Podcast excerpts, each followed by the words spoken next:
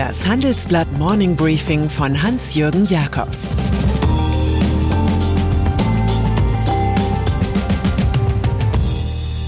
Guten Morgen allerseits. Heute ist Donnerstag, der 21. April 2022. Und das sind unsere Themen. Showdown zwischen Macron und Le Pen. DAX-Chef rechnet mit Berlins Krisenpolitik ab. BKA will vier Oligarchenvillen am Tegernsee. Wahlen in Frankreich. Da saßen sie gestern Abend wieder wie vor fünf Jahren im TV-Studio. Emmanuel Macron und Marine Le Pen. Beide ängstlich darauf bedacht, bloß nichts falsch zu machen bei diesem einzigen TV-Duell, das die französische Präsidentschaftswahl am Sonntag entscheiden kann. Sogar die beiden Moderatoren hatten der Superliberale und die Superrechte ausgewählt, die sich während der fast drei Stunden andauernd ins Wort fielen. Macron beschuldigte seine Widersacherin, Russland sei ihr Banker, was Le Pen bestritt. Sie erklärte aber, wir wollen nicht Harakiri begehen, um Russland zu bestrafen. Das hätte übrigens auch von Olaf Scholz stammen können. Die Rüstungskooperation mit Deutschland will die Rechtspopulistin kündigen. Sie wirft Macron Blindheit gegenüber Berlin vor und verspricht mehr Kaufkraft für alle. Der Präsident dagegen sprach über die Wahl als ein Referendum zur Europäischen Union, zum Link zwischen Frankreich und Deutschland sowie zu ökologischem Ehrgeiz, Laizismus und Freiheit. Einen klaren Sieger gab es nicht, weshalb im Lager des favorisierten Macron gezittert wird, ob man genügend Junge und Linke aus dem Lager von Jean-Luc Mélenchon begeistert hat, der mit 22 Prozent knapp gescheitert war. Mancher könnte aus lauter Frust Marine Le Pen wählen. Baerbocks Kehrtwende im Osten. Olaf Scholz, Kanzler der gewundenen und geschundenen Sätze, trägt zur Ukraine wenig Erhellendes bei. Seiner Außenministerin aber hört man gerne zu. Wir sind bereit, uns zur Sicherheit unserer Partner noch stärker einzubringen, sagte Annalena Baerbock in Riga nach einem Treffen mit ihren baltischen Amtskollegen. Nord Stream sei ein fataler Fehler gewesen. Ihr zufolge seien auch Lieferungen von gepanzerten Fahrzeugen kein Tabu, auch wenn es in der deutschen Debatte manchmal so klingt. Konkret schlägt die Grünen-Politikerin einen Ringtausch vor. Osteuropäische Länder sollten ihre einst aus der Sowjetunion oder Russland gekauften Waffen an die Ukraine liefern. Diese würden später durch Material aus Deutschland oder anderen NATO-Ländern ersetzt werden. Munich Re-Chef im Interview. In der Geschichte der Wirtschaftswissenschaften gibt es den alten Lehrsatz des englischen Kaufmanns Thomas Gresham, wonach schlechtes Geld aus Silber das gute Geld aus Gold verdrängt. Daran muss ich spontan beim Lesen unseres Interviews mit Joachim Wenning denken, dem Chef von Munich Re. Der weltgrößte Rückversicherer beschreibt, wie permanent die eine schlimmere Krise die andere schlimmere Krise verdrängt.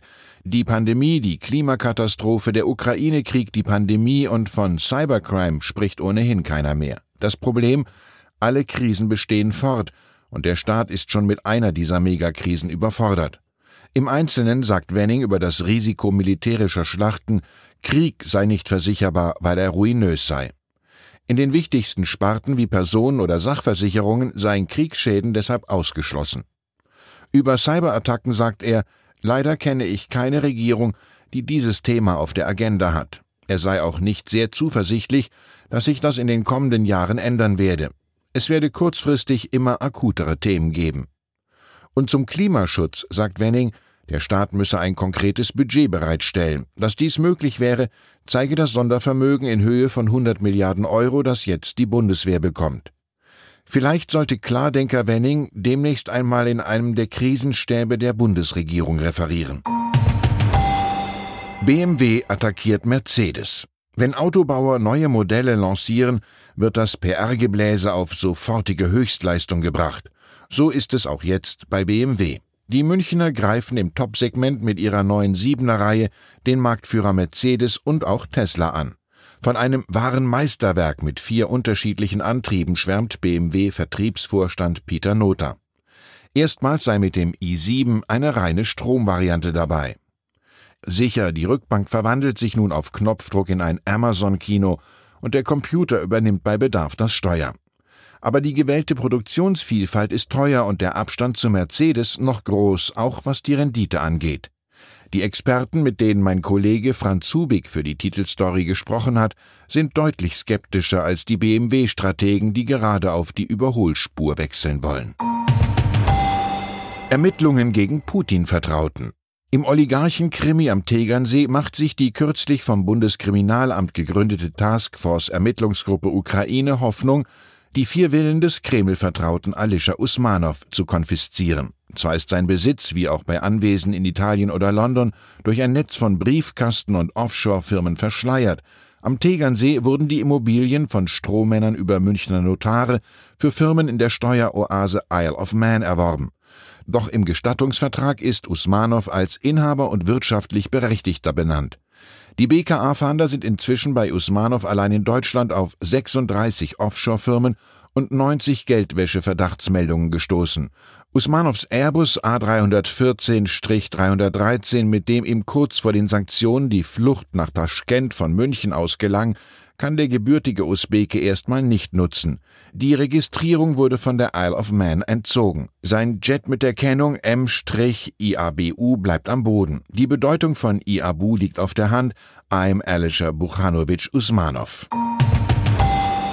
Und dann ist da noch Kevin David Lehmann mit 19 Jahren nach Berechnungen des US-Magazins Forbes aktuell der jüngste Milliardär der Welt. Von diesem Kevin haben Sie vermutlich noch nie etwas gehört, auch wenn er 3,3 Milliarden Dollar Vermögen hat.